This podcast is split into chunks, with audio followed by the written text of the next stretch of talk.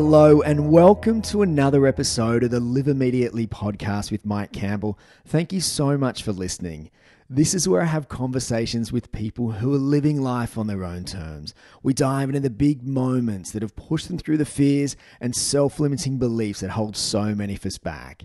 Now, today I'm chatting with a very special man, Matt Linnert, who is a thinker, a questioner, a listener, and a doer who strives to make the world more compassionate by being a beautiful example through his work and daily actions. This entire conversation is quite deep, as Matt and I discuss some interesting topics that often left me with more questions than answers. But Matt talks about creating change in his life that was guided by not what he was meant to be doing, but how he was meant to be living. We discuss the power of self inquiry to release a lot of our ego and fear, letting go of our need for control, asking questions that encourage change, and living life with compassion as the driver. Matt does have a voice disorder, so at times it might be challenging to hear him, but stick with it as there is so much wisdom and truth in what Matt has to say. We do discuss this voice disorder and how one day Matt just woke up and he couldn't talk like he used to anymore. Matt also runs a wonderful charity called Collective Hearts that brings ordinary people together to do extraordinary things within local communities and communities in need abroad. I hope you enjoy my conversation with Matt Linnert.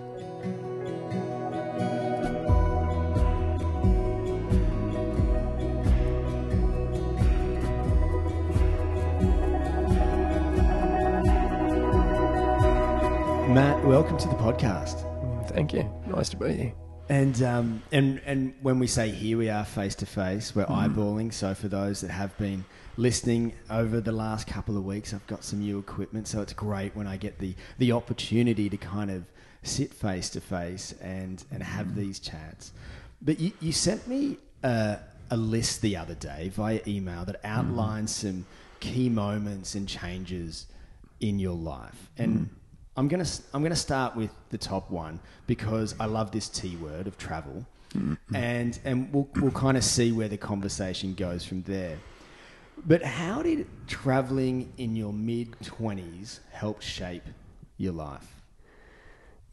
Yeah, good question. uh, I'd say it did a lot to um to unshape the life that I thought was life before I started traveling.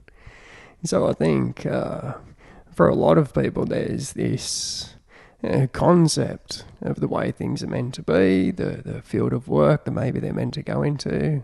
But I, I always felt very nomadic um, in my late teens, uh, early twenties. but I did pursue study, so uh, I felt that was appropriate, and I did secure a, a, a good job. This was in the education system, but it just felt like I, I was never quite settled. Mm, So what the travel did, and it gave me a chance to retreat or escape from, I guess, almost what felt like the cage, if you want, like what felt like the preset requirements. Um, and of course, what travel does is it, it lets you see lots of different ways that different people live. And you you, you used a great word there, unshape, and it's so true because in a way, we seem to be heading often down a path, whether that is the work that we're doing that is hmm. already shaping how we are going to hmm. end up, or the society that we're going to live in. Hmm. Speak to me about how, or, or, or what you saw through traveling that helped kind of remold the path that you were going on. Look, mm, for me, if a person if a person's on a path that feels right and it sits cleanly, then mm, then a lot of shifting is not necessarily required. Mm, But if at some level there feels like there's a misalignment, then sooner or later there'll be a shift. Um, for me, it's inevitable. A person can deny it and ignore it all they want. Um, but sooner or later there needs to be a shift. So, so what the what the travel did is it just gave an outlet to explore different methodologies, if you want, um, to to live. now, at that point in time, I don't believe I was conscious uh, of this curiosity. All I knew was it was time to get away from where I was. It wasn't like there was this inquiry into is there a different way. It was more of a, uh, a retreat and run. And retreat and run. It's it's a interesting phrase you use there, and and you also were talking about needing the the, the shift will come. You know, Mhm. you can you can sweep it under the carpet as much as you want, but Mm. if there is this uh, this pull in your life, there's going to Mm. be a shift. Mm. And I guess what we're all trying to do is is seeing that shift early on so we can maybe create change before uh, change is forced on us because sometimes when it's forced on us there's a lots of friction that kind of comes with that Mm. what are some of the big changes that you know after coming back from traveling that you then created in your own life Yeah. Well, for me, the trick is is to participate in what your system is trying to tell you. Okay. so the idea of of mm, creating change is an important one, but it feels to me like it's more of a participation sort of sport, if you want. Um, so the other part is if we delay, if we know that we need to shift something and we need to participate in that shift and we delay it and we delay it, it means there's more work for us to do to recover from from that period of um, misalignment, from that period of difficulty. So what did I participate? How did I participate? Well, essentially, I I um I walked away from the industry I was working in. Um, without clarity of where to go. So the trick for me was creating space, just creating space in my life, and and I think a lot of people do do this. They do this through um, taking an extended holiday, or they do it by um, taking a short holiday, but somewhere where they get a check out of technology, or they do it um, uh, through resigning from a job, or or, or or opening up that space which starts to pull away every um, uh, the framework that someone's previously been working with. Um, I, and and for me that was the strategy. The strategy was just pull out everything which I'm holding my uh, leaning my identity to, and just see what happens off the back of that. Most people thought I was insane walk away from a perfectly good job, which I'd, I'd studied hard to um to uh, to um, you know um, get my qualifications in. and you used a word there identity. And when and it's really interesting that you use that word and and how we can sometimes what we do seems to be who we are. And I, I know for me when i left sydney and we were kind of talking a little bit about this offline and this is back in 2011 and i moved to newcastle mm. and having to leave the music industry that i was a part of and and the business card that I had was a really big part of who I was. Do you know what I mean? Mm. Because I, I, I had a really, I guess, outward facing, cool, fun job. Mm. And and creating that shift, you know, it, it took a while, if I'm honest. Once I'd left there, it probably took about 12 months to realize it's all baloney. It doesn't really matter. Like, I'm still who I am.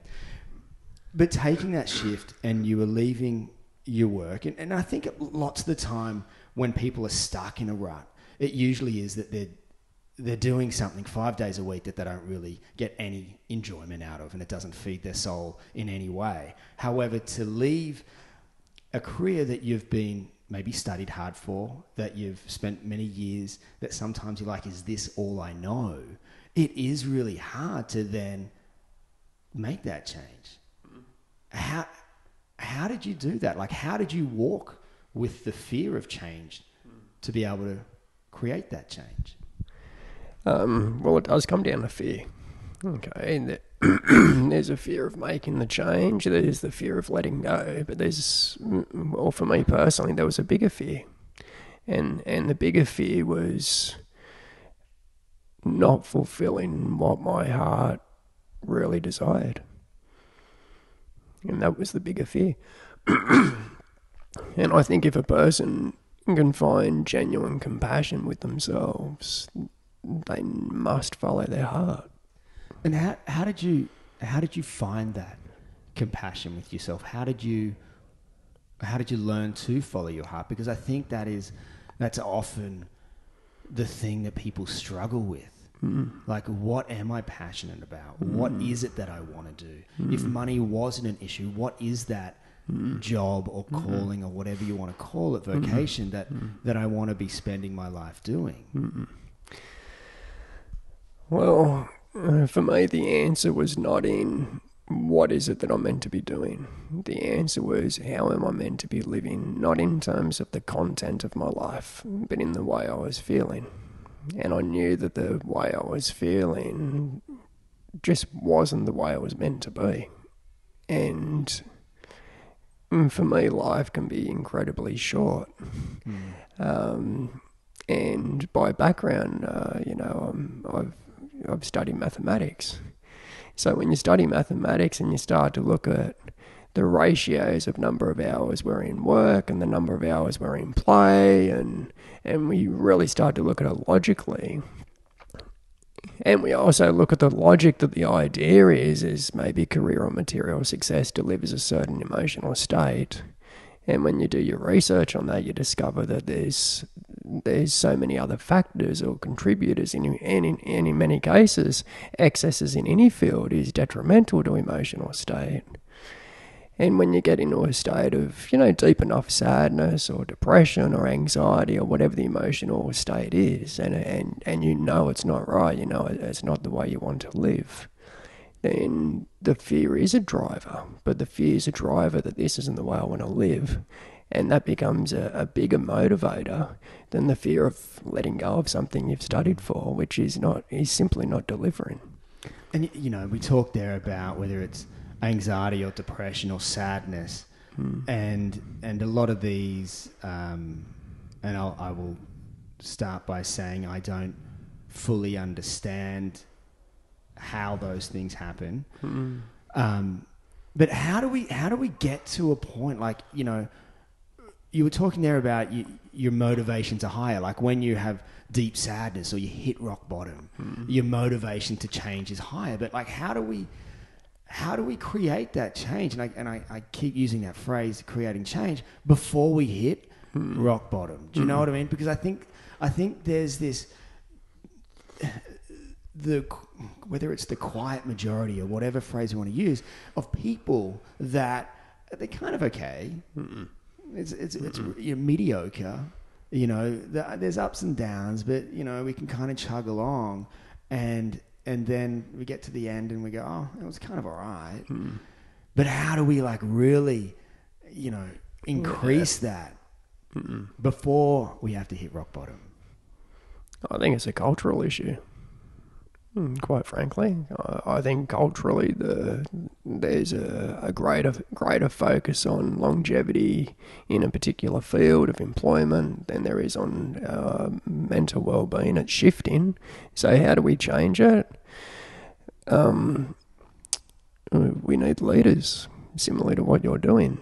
We need people that stand up and say, maybe there's a different way to look at life in, in the way that we um, position our priorities. Um, I think it's. I, I agree. I think there is a significant number of people that their relationship with life is that it's okay. It's not deeply depressing. It's not deeply enriching. It's just sort of skidding, skidding through the middle. Um, if the if at a cultural perspective, for example, we could really encourage uh, the intention of contribution, then I think that would make a big shift as opposed to us relating to a job through what we get from it into what potentially we can contribute through it. Um, you know, that's been the biggest, probably one of the biggest learnings I've had is that it's one thing to have a job. It's one thing to be able to feed your family. It's one thing to be able to feed your family in a in a field of work that you quite enjoy. It's another thing to feel like it's a very very enriching part of your life, and it has it just has to have a more we need a more global relationship with what it is that we do, and what that does then starts to shift how we feel. Mm. Yeah. And you, you, you, speak there about doing something that enriches us, mm. whilst also putting food on the table, yes. which which is this happy place mm-hmm. that that most people would want to be doing. Mm-hmm. But that's the struggle. Mm. I, I really feel that's the struggle for people of finding whether it is, if we want to call it their purpose, or finding something that really does enrich them. And for me, I, you know, obviously everyone listening to this podcast understands my beliefs and feelings about material possessions. Mm-hmm. That not that I don't have them, like you're in my my home right now, and mm-hmm. there are things around. Mm-hmm. Um, but we, we we seem to put a lot of emphasis on collecting more, where where I believe that we can have more life with with less stuff. Mm. But what what do you what do you say to somebody mm. that comes and sees you? And and well, maybe I need to ask a question first about when. How do you answer the question when someone asks, "What do you do?" I, I encourage them to ask somebody who actually has done some work with me because it's a it's a different it's a difficult question to answer. Um, look, my my my great passion is helping a person sense a liberated state and feel peaceful. For me, I think that's the common value of all of humanity. If you ask anyone, would they prefer to be stressed or at peace? They want to be at peace. And there's so many different ways that a person can work towards that, and what suits one person won't necessarily suit another. Um, depending on their personality and their constitution and, and, and, and their circumstances. I also don't. I also think that a lack of peace can happen if a person departs from the world. You know, goes and tries to find peace by not engaging with the world. So I do, I do think the the opportunity of, of nourishing relationships and learning from relationships and and and contributing and being productive and all of this, when it's in alignment with the deeper set of values, it does bring peace. It doesn't mean that it's easy, but there's a peacefulness that you know I've lived well. Mm. And you used the word there, easy, which mm. I believe is something that a lot of people, and when I say a lot of people, I often am including myself in, in this. I used to think that easy was was the answer, mm. and I've really now learned that it's not. Yeah. Um, for me, learning to be comfortable in not knowing, which is mm. really easy to come out of my mouth. It's, it's mm-hmm. completely mm. different to mm. to to practice that. But that's that's been kind of a, a long journey as well. But when people do come and, and, and see you and they reach out to you, what are some of the common similarities that people are seeking help for? Or what are the what are the components of life that, that they're battling with? And maybe this will help answer the question, what do you do? um, look, people come to me for one in regards of questions of one of three fields. And one of those fields is they're disillusioned with their business or they're stressed. Let's just go with stress. They're stressed in terms of some aspect of business or career. They're stressed in terms of some aspect of life. Um, or they're stressed in some sort of sense of their spirit, if you want to call it that. And where there's stress, there's internal disturbance.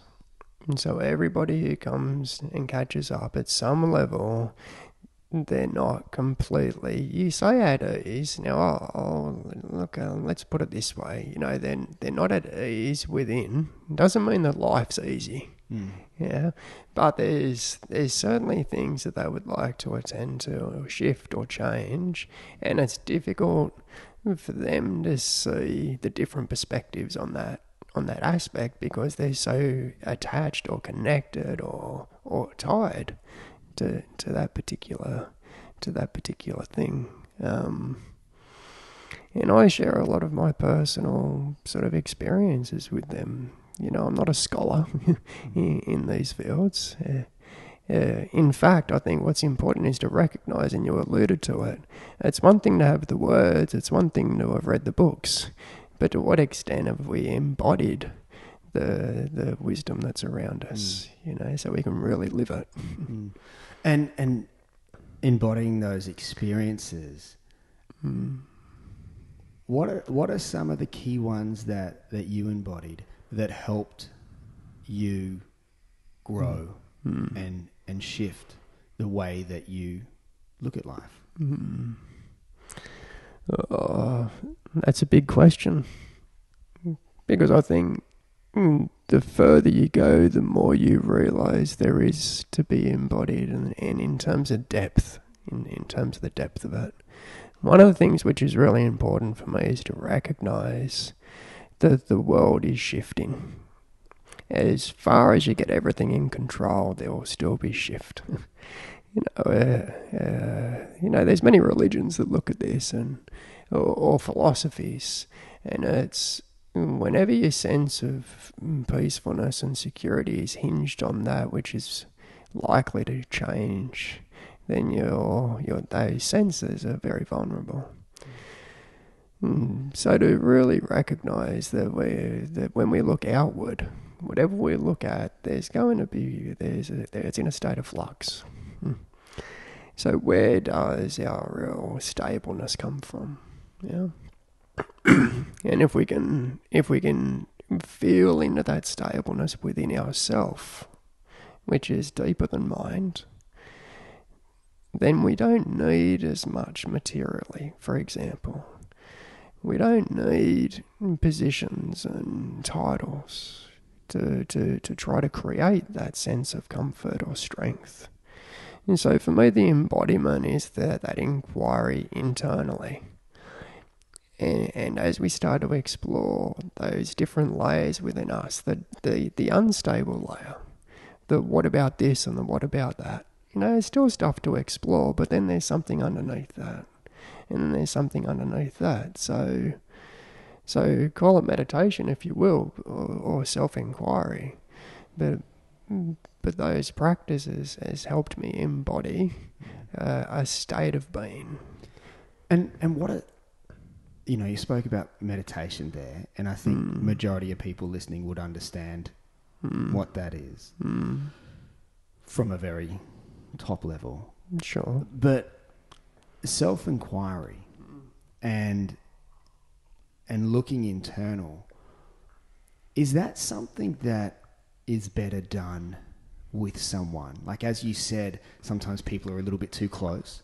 Is that something that's better done with the help of somebody else? Or or is it something that you are there things that you can do by yourself? I'd say both. Oh I think it's very helpful to to have somebody externally to um to assist in that questioning sometimes. But if you're not spending a little bit of time with that person almost a daily basis, there'll be a lot of uh, a lot of things we don't pick up on. Mm.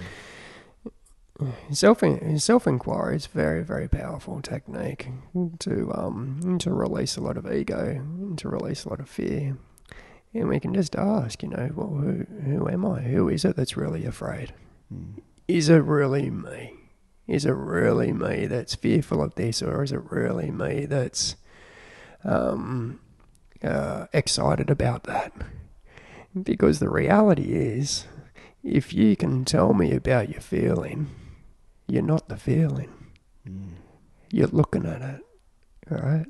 And that's not to say that we disown those feelings. You know, we engage with them, we listen to them, they guide us. But self inquiry is so important because it starts to strip away false identity. and and only through that, well, not only through that, there's other methods, but it's a powerful method to come to a state of liberated, um, uh, a liberated sense. Uh, what do I really need to achieve to be enough? Uh, nothing. But I have an opportunity to work on things and contribute and share and help if that feels right. Mm. It doesn't mean that I'm any more than what I would have otherwise been, but there's something in my system that is really lit up when I engage in those types of activities. Yeah. You, when I was kind of doing a little bit of research on you, I, I loved some of the way that you have worded things and phrased things, and it's obviously coming out in our chat as well. But I want you to talk to me about how to minimize suffering and maximize peace without leaving the realities of the world. Mm. And it's the realities of the world that, that I loved about mm. this because I often feel that it is the day to day realities of life mm. that a lot of people struggle with. However, our life is made up of our day to day. So how do we how do we kind of minimize this suffering and maximize peace Hmm. without leaving the realities of of the world? Well, it's only through through the realities of the world that has led us to having this conversation, and has probably led all of your listeners to listen into your podcasts. So it's the realities that have actually encouraged the inquiry. So why would we want to leave them? it's actually our opportunity. Yeah. I considered many years ago to retreat, to go and buy a little bit of land, get the veggie patch going, and that'll do the job. and it still appeals from time to time. I shared this with some people recently. But I actually believe that what the world offers us is so much. And it and it has the capability to teach us so much if we don't try to control it so much. um, And I, I'm going to jump in here because you used the word control, and and I think sometimes I, I always like to put myself away from this, but we do try to control every outcome, mm-hmm. and and often we can we feel that we're controlling something because we're used to it. Hmm. And and not that I'm against nine to fives at all. I'm I'm ag- I'm against doing something from nine to five five days a week that you don't enjoy but you do it because you feel that you can control your days because you have this predictability how are some ways that people can release their stranglehold on control. Yeah. Yeah, look, that, that, that's a pretty big journey, that one. Yeah. Um, I remember what was really helpful for me with this was I was working in the finance sector and I had a good job and I was good at my job. And I walked in one day and about two hours later I was out of there under a redundancy. It was a it was a good lesson in terms of what really is within our Mm. our governance or within our control. And I remember my wife coming home that day and saying, "What are you doing home?" and I said, "Well, I don't have a job anymore." And she said, "But you were good at your job." so being good at something doesn't necessarily guarantee anything. Um, there's plenty of people that are passionate about their business and they go out into business and three years later it's not working out. Mm, For me, it's all about participation. We participate with life. We do our best with it. But there's so, so many variables. And so is it even a logical concept to think that we're in control? Um, uh, illness. Uh, you know, you hear of people that have done remarkable things in looking after themselves, and and they they get home from a, another day and they experience a stroke, or or um, or they think they're they're in a wonderful relationship, and they discover the other person has fallen out of love. Um, and and sometimes having a real sort of shock uh, can help us uh, regulate this this notion that you know I, I, I've got control over everything. Look, there's some philosophies that suggest that that we do. um, but I think if a person wants to feel a little bit more loose and light in their life, um, is to recognise that there's lots of lots of variables, and the best thing we can do is to listen to our internal system, which is trying to direct us into what it is for us to put effort into, and what it is to to potentially let go of. And you spoke there about things that are out of our control, and illness being Mm. one of them. Mm. You have a, a voice disorder, and I'm not going to pronounce it. You can pronounce it for me in a Mhm. second. Mhm.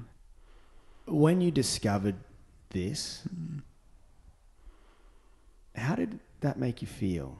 Mm.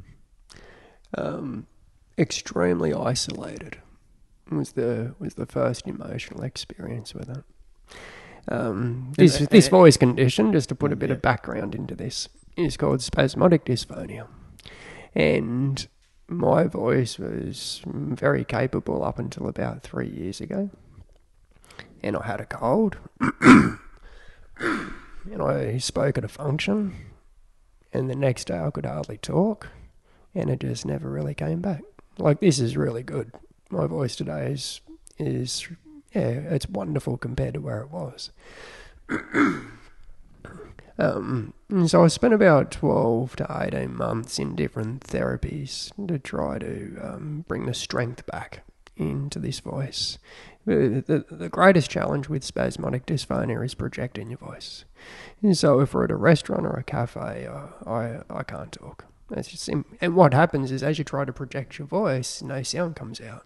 And so it's not like you can just try to talk louder. It, it sort of shuts the the vocalization off. But I was actually diagnosed down at one of the hospitals in Sydney, and the um, and the process was read this book, and then we'll have a chat to you. So, and you read the book out loud, and reading is probably one of the most difficult mm, things with this. Um, and they said, yep, you've got mm, spasmodic dysphonia, and this type of spas- spasmodic dysphonia can't be cured. And so your options are to is to have Botox injections in your throat, or or just live with what it is. And the thing the thing about Botox injections is uh, it can be reasonably short lasting. So every three months or so, you need to have another shot. Which, from my research, um, could be it was pretty challenging emotionally for the people that actually did that because their voice would get better through the help of the Botox, and then it'd start to deteriorate again. So it was a bit of a roller Mm. But when I was diagnosed, I was sitting down in the hospital and I was looking around at people ordering their teas and coffees and having a chat and asking people for directions, and I just knew uh, that, that that was beyond me at that stage. My voice was so constrained that I couldn't go and order a coffee if I wanted to, for, for example. So, so this sense of isolation that I couldn't participate in the world the way I used to, or just at a very basic sort of functioning perspective. And did that change the way that you, you your outlook? Mm. Yeah. I think anyone who has it as who has it a sense, whether it's sight or speech or hearing or whatever, is um, uh, noticeably deteriorate. Uh, it does change. Uh, uh, at one level, it can be very saddening or disappointing, but another level, it helps you realize what capacities you do have, and and this is important because it gets you to start to ask the question of well. I don't know how long these capacities are going to be there for, so what do I do with them? Mm. You know, and that's one of the most important questions a person can ask themselves. And this is one of the things I see in people is tremendous capability. And often it's underutilized.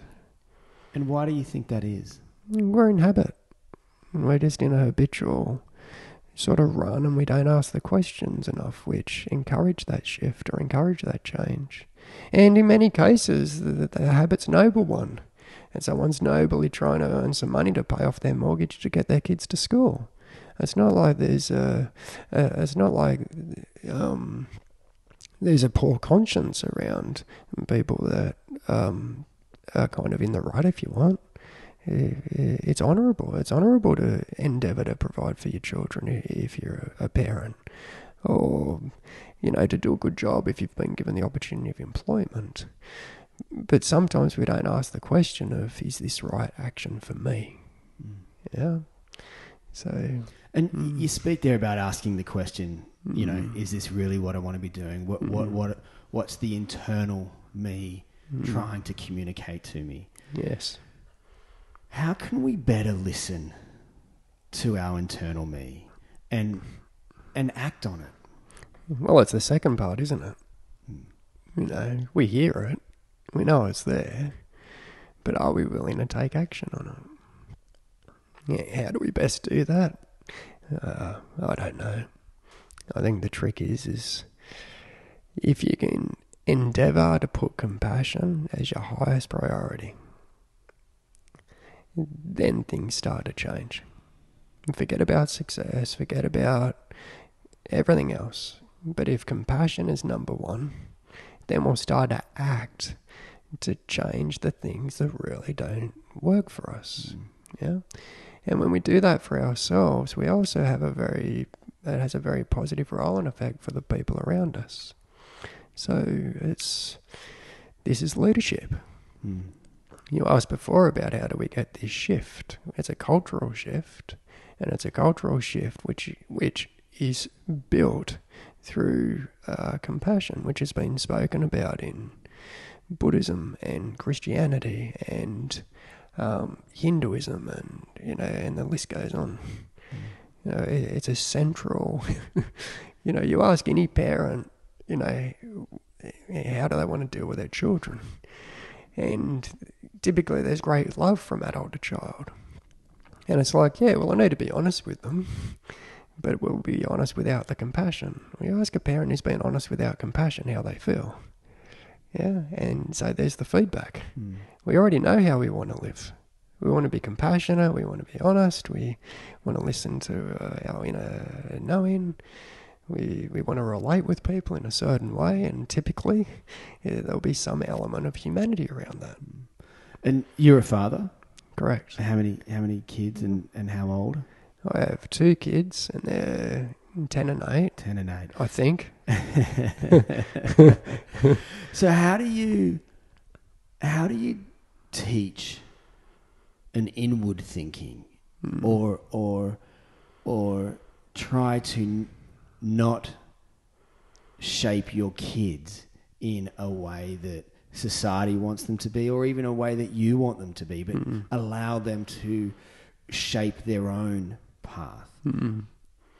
how how have you how have you helped an 8-year-old and a 10-year-old to do that well I'm working on it Mm. It's never a finished. Uh, it's a work in progress, and um, their their their best guide is within them.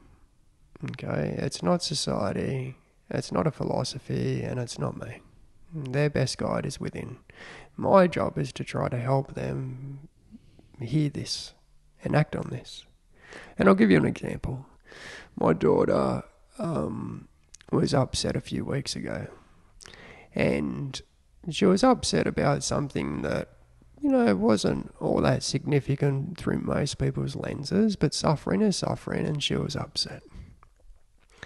And so I sat down with her and I said, It's okay to feel upset. You know, and you can feel upset for as long as you want with this. You know, it's that's whatever feels right for you. And then I said, Can you tell me about the upset? you know, can you see it? And she said, yeah, yeah, I can see that I'm upset. And I said, okay, so, you know, is it really big or is it little? And she said, oh, it's just sort of medium size. And I said, oh, yeah, okay. What else can you tell me about the upset? So she tells me a couple of other things. And then I said to her, so how can you tell me about the upset? you told me that you were upset, that you were it. But you're now telling me about this upset. So are you really upset? Or is there just upset in your body? And she said, Oh, well, it's just in my body. I can see it. And then she started giggling because she didn't identify with the emotion. She knew the emotion was there to support her and help her and help her learn. But she didn't become consumed by it. Mm. And if I can help them to differentiate, to see the emotion, to see the thought, to see what they're attracted to, to see what they're not attracted to, um, it gives them a chance to, to, to be able to be responsive as opposed to reactive to the environment. Mm. And being a kid, I think, is very challenging in this regard. You know, there's so many peer pressures and social kind of structures, and and they spend time with kids that come from such a variety of background, with all different ways of thinking and living. And we also endeavour for for the kids not to be critical of the choices other people make but just to be conscious of the choices that they make. Mm. And this fear of missing out is something I talk to them about a lot. And to recognize that there's a time to opt in and there's a time to opt out. And um, and sometimes kids are afraid that they're missing out. You know, inclusion is a, is something which is really encouraged a lot. But I was talking to my kids and I said, well, you know, if all of your mates were jumping off a cliff somewhere, would that be a sensible thing to be a part of, to be included in? You know, can you make your own decision whether you're in or out? so there's lots of conversations, but the main thing for me is to not let those sorts of com- conversations dominate our relationship. Mm. The thing that I look to dominate our relationship is play. Mm. Just have some fun. I think we're all kids at heart. We can take so much just way too seriously. You know, it's my my late grandfather used to always say that you only grow old when you stop playing, and it's something that I I strongly agree with. In, and we speak there about parents and, and trying to to educate our kids in, in the best way possible. And often as parents, we can feel that we're we're pulled in all different directions, whether that be on the family front and on the work front, and or whether you know you spoke about the fear of missing out. You know, pulled in ways that we feel society is pulling us in ways that we need to kind of be in, and we're we're left with this rising kind of epidemic of, of burnout. How can people turn that around and and slow down a little while still being productive. Mm. Well, it can be a very practical thing. We can just walk slower. Mm. You know, if I if I if I'm if I notice that I'm trying to really charge through the day and just slow myself down physically, I'll produce just the same. It just won't be from a from a basis of um, ad, uh, from an agitated base. So there's really practical things that we can do. But it just seems like there's such a rush. I'm not sure what we're trying to rush to get. Mm. Okay. Um, but literally, some of the people I've worked with, I said, just just walk a bit slower. That that would be good. That would be a start. Uh, and I also think that what we do with the start of the day is so so important. You know, a lot of people are straight into work thinking, they're straight into technology, and a five minute walk along the beach if you're near the beach, or a, a you know a nice cooked breakfast, you know, in the morning as opposed to you know smashing something down as quickly as possible because we're running late for the bus.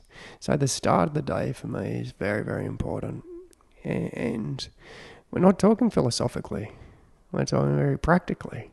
You know, wake up, take your time to get out of bed, have a nice shower, cook yourself a nice uh, breakfast. And it comes back to this concept of compassion again. And, and if we in, inquire into sustained productivity, we know that a, that a rapidly functioning brain reduces the sustainability. We might get short term output, but we will see burnout, to use the word you're referring to. And many people are at risk of burnout, and, and it's not necessary. And compassion came up again. And you started the charity Collective Hearts. Can you tell me what the charity does and, and why you started it? Um, I started it because I've been very fortunate and I've met some really big hearted people. And these big hearted people were running around doing all kinds of wonderful things, but not necessarily in a in a coordinated way.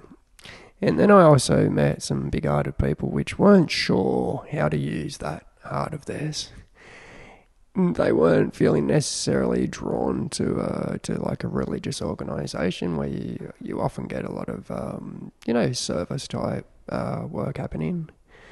So collective hearts was just uh, I guess I just invited about fifty people along to a breakfast and said I'm recently back from visiting. I went I, uh, recently back from visiting India at that point in time. Spent some time at an orphanage and they could do with some support, and it made me feel something really wonderful by being able to offer some support. There'd been similar experiences over the years, um, so it would always be tapping away at me. But I never quite found the avenue for me to engage. Um, so Collective Hearts was as much for me as it was for the people that I've invited into it. And essentially, all it is is it's a it's a multi faith, no faith, don't mind what your faith is kind of bunch of people that are interested in in contributing to people that kind of need a bit of help. And often it's a little bit financially, it's a little bit in terms of um, volunteered time with no offer of return for the participants. so people aren't turning up because I'm going to get these connections or I'm going to get this or I'm going to get that. But what we do offer is I'll give you the opportunity to do some stuff that you probably wouldn't have otherwise um, gained access to. Mm. Mm. And if people wanted to get involved with that, what's the best way for them to do that? Mm, probably Google search Collective Heart. Yeah, Collective Heart and there's an organisation in the US, but look for look for the website or the Facebook page which relates to Newcastle, and um, I'd love people to get in touch if it's of interest. You know, we do a lot locally. We we support some of the refugee families that come in locally. We we provide assistance to the um, surfing with disability guys down um, uh, in this region we help out with um, uh, fundraising for the homeless community, and we also uh, have a certain activity offshore as well, um, providing funds for for people in poverty situations, getting their kids to school and stuff like this. And it's important. I think I do think that when a person starts to get their life lined up, we start to wonder, well, what's going to be the motivator next? You know, like if I'm feeling good about myself and finances are in order and I have a sense of community or adequately, you know, what's next? You know, do I just rest? And and from what I've seen is that's where the opportunities really start to open up, and and and it's all, all about contribution and humanity. And it, yeah, I, I think deep down we all want to give back mm. in a way because you, know, you spoke about compassion. There, it's, it's, it seems to be a thread through the entire conversation. And when you were sp- speaking about collective hearts, it's about doing work and not getting anything back for it. Mm. But we all know that when we do that kind of work, mm. we get so much more back. Well, you get back what can't be predicted. Mm. Okay, so this is the control aspect again. You just give to give, and what you receive is so significant and so life changing that the the reward drives the action. The trick is is to not be consumed once again by I have to make more money to pay the bills and, and then we go back to our you know, the older motivators. And so it's a bit of a balancing Mm. act in in terms of focus. But it's it, you know uh, it's just remarkably rewarding. Well, Matt, I have one final question for you, and it's one that I do ask all of my guests on the podcast, and that's if you could please describe your perfect day. A perfect day. hmm. All right. So I'd like to say every day is my perfect day, but the reality is, is some of them are pretty wobbly. Perfect day. I love waking up around the time that, or maybe just before sun, and starting my day with some yoga, and uh, yoga and, and uh, meditation. I also like to go for a walk after that, particularly the beach, and maybe a quick surf or a swim or something like this. And then I like having a cooked breakfast with my wife, and having time to to hang out with the kids before we head off for work and school and, and whatnot. I like going to work. I'm not even sure I call what I do work, and just being available to support people who ask. Um, and then I like to come home in the afternoon and drive my kids around or whatever they need to be driven around to. It's a it's a special thing to be able to offer that to them, and then have a um, have a nice meal with the family at the end of the day, and um, and be with them when they go to bed, and then read a few pages out of my book and go to bed at the same time as my wife and sleep well. That's pretty much perfect day for me. Sounds pretty good. Really does. And and Matt, you know, thank you for your time today. Thanks for popping round and, and having a chat. If people do want to reach out to you, learn Mm. more about you, um, maybe even have a few questions, what's the best way for them to do that? Okay, so I have a website which is uh, www.linnerts, um, which is my surname with an S on the end, L I N N E R T S dot com dot au. I, I welcome any questions, and I have made a commitment to assist anybody that genuinely calls out for assistance. So if someone sends me an email or inquiry, they'll I'll do my best to support them in whichever way I can. Um, that that's probably the easiest way to get in touch. Yeah, or via Collective Heart. Yeah. Well, I will make sure that both the Linnerts and the Collective Hearts websites are in the show notes at liveimmediately.com. Is there anything that we've missed or anything that you'd like to add before we, we finish up here? Um, the only thing I'd like to add is is be kind to yourself and listen. Listen to what your body's trying to tell you, because your body has so much wisdom, and in fact, arguably, it's far wiser than your mind. So your system will give you feedback, and and just do your best to listen. And if you find it hard to listen, um, and act on that. See, seek out a little bit of support. Um, you know, it's good. You, you, everyone who loves you wants you to be well. So, you know, so love yourself. Happy days. Mm. Well, Matt, thank you once again. And for everybody listening, thank you. And until next time, have fun and live immediately.